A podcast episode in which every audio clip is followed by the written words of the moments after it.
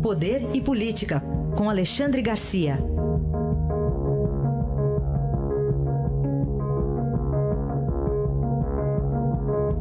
Alexandre, bom dia. Bom dia, Raíssa. Bom dia, Carolina. Bom dia. Dia já de bloqueios no trânsito em Brasília, porque tem julgamento do habeas corpus do ex-presidente Lula, também manifestações. Tem um pessoal que vai ficar do lado esquerdo da grade e o outro pessoal do lado direito, né, Alexandre? Pois é, ontem a chuva acabou com a manifestação que estava programada, né? Foi muita chuva, inundações em ruas aqui de Brasília, mas hoje o que a gente nota é esse desvio de trânsito.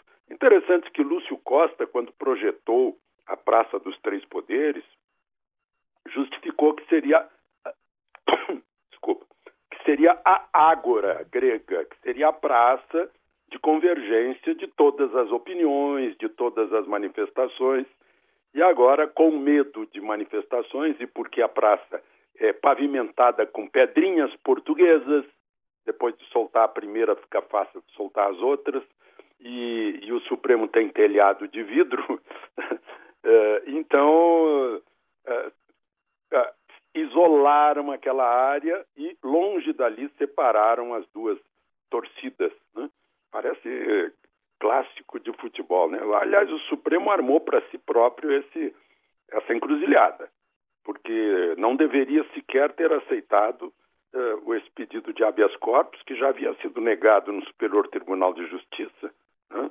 Onde, teoricamente, alguém que não tem mais foro privilegiado estaria já no trânsito em julgado, no final, né? Mas, enfim, aceitou e está claramente que todo mundo sabe, qualquer estudante de direito, que uma ameaça real a direito de alguém, né?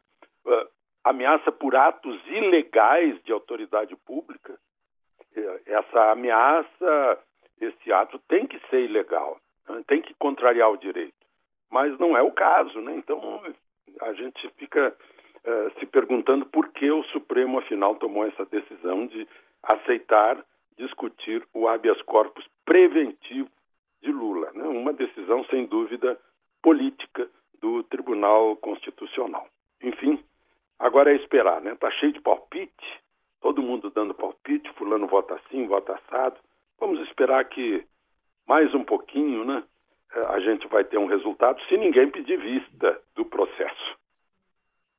Aliás, tem até um tweet aqui que eu vou compartilhar contigo, você também que é bastante ativo nas redes sociais. Jamil Chad faz uma pergunta aqui, feita há 2000 anos pelo poeta satírico romano Juvenal.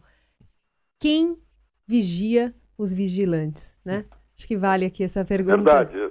Eu já flagrei, já pus no Jornal Nacional, muitas vezes, ministros do Tribunal de Contas da União, né, fraudando contas próprias, né, indo para a própria casa e ganhando diária na própria casa. Então, quem vigia os vigilantes é uma boa pergunta. Uma pergunta, né? Para hoje. É aquela, né, corregedoria que tem que ficar acima. Por falar em corregedoria, parece que tem alguém vigiando. Foi falar na véspera aquilo que vem falando toda a vida.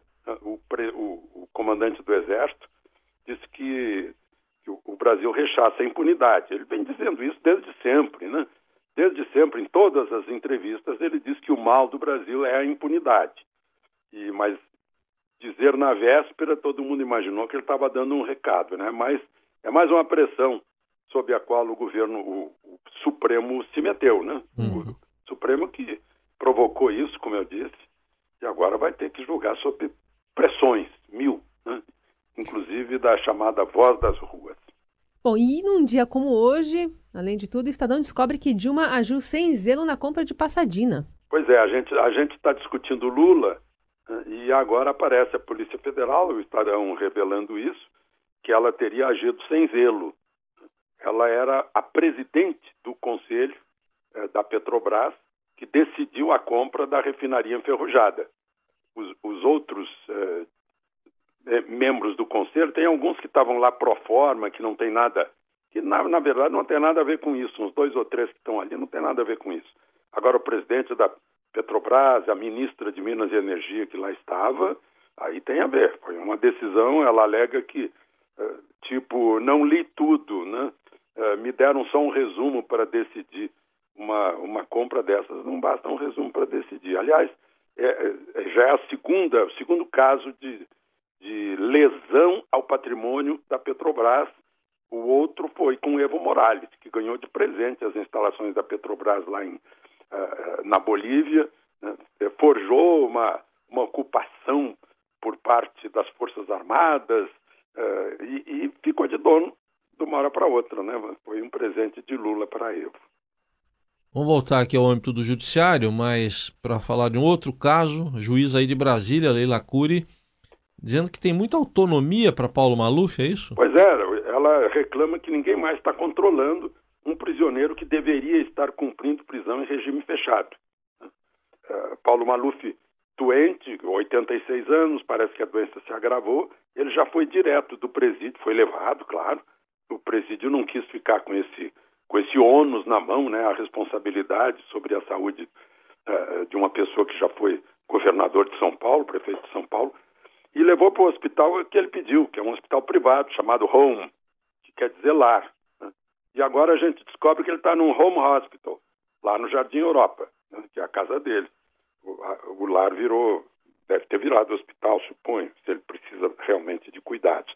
Mas ele nem passou pela avaliação do Serviço Público de Saúde, e quando saiu do hospital com a prisão domiciliar concedida pelo ministro Toffoli, ele tampouco passou pela vara de execuções para formalizar essa saída, receber uma tornozeleira. Não, foi direto para um avião particular e foi direto para casa.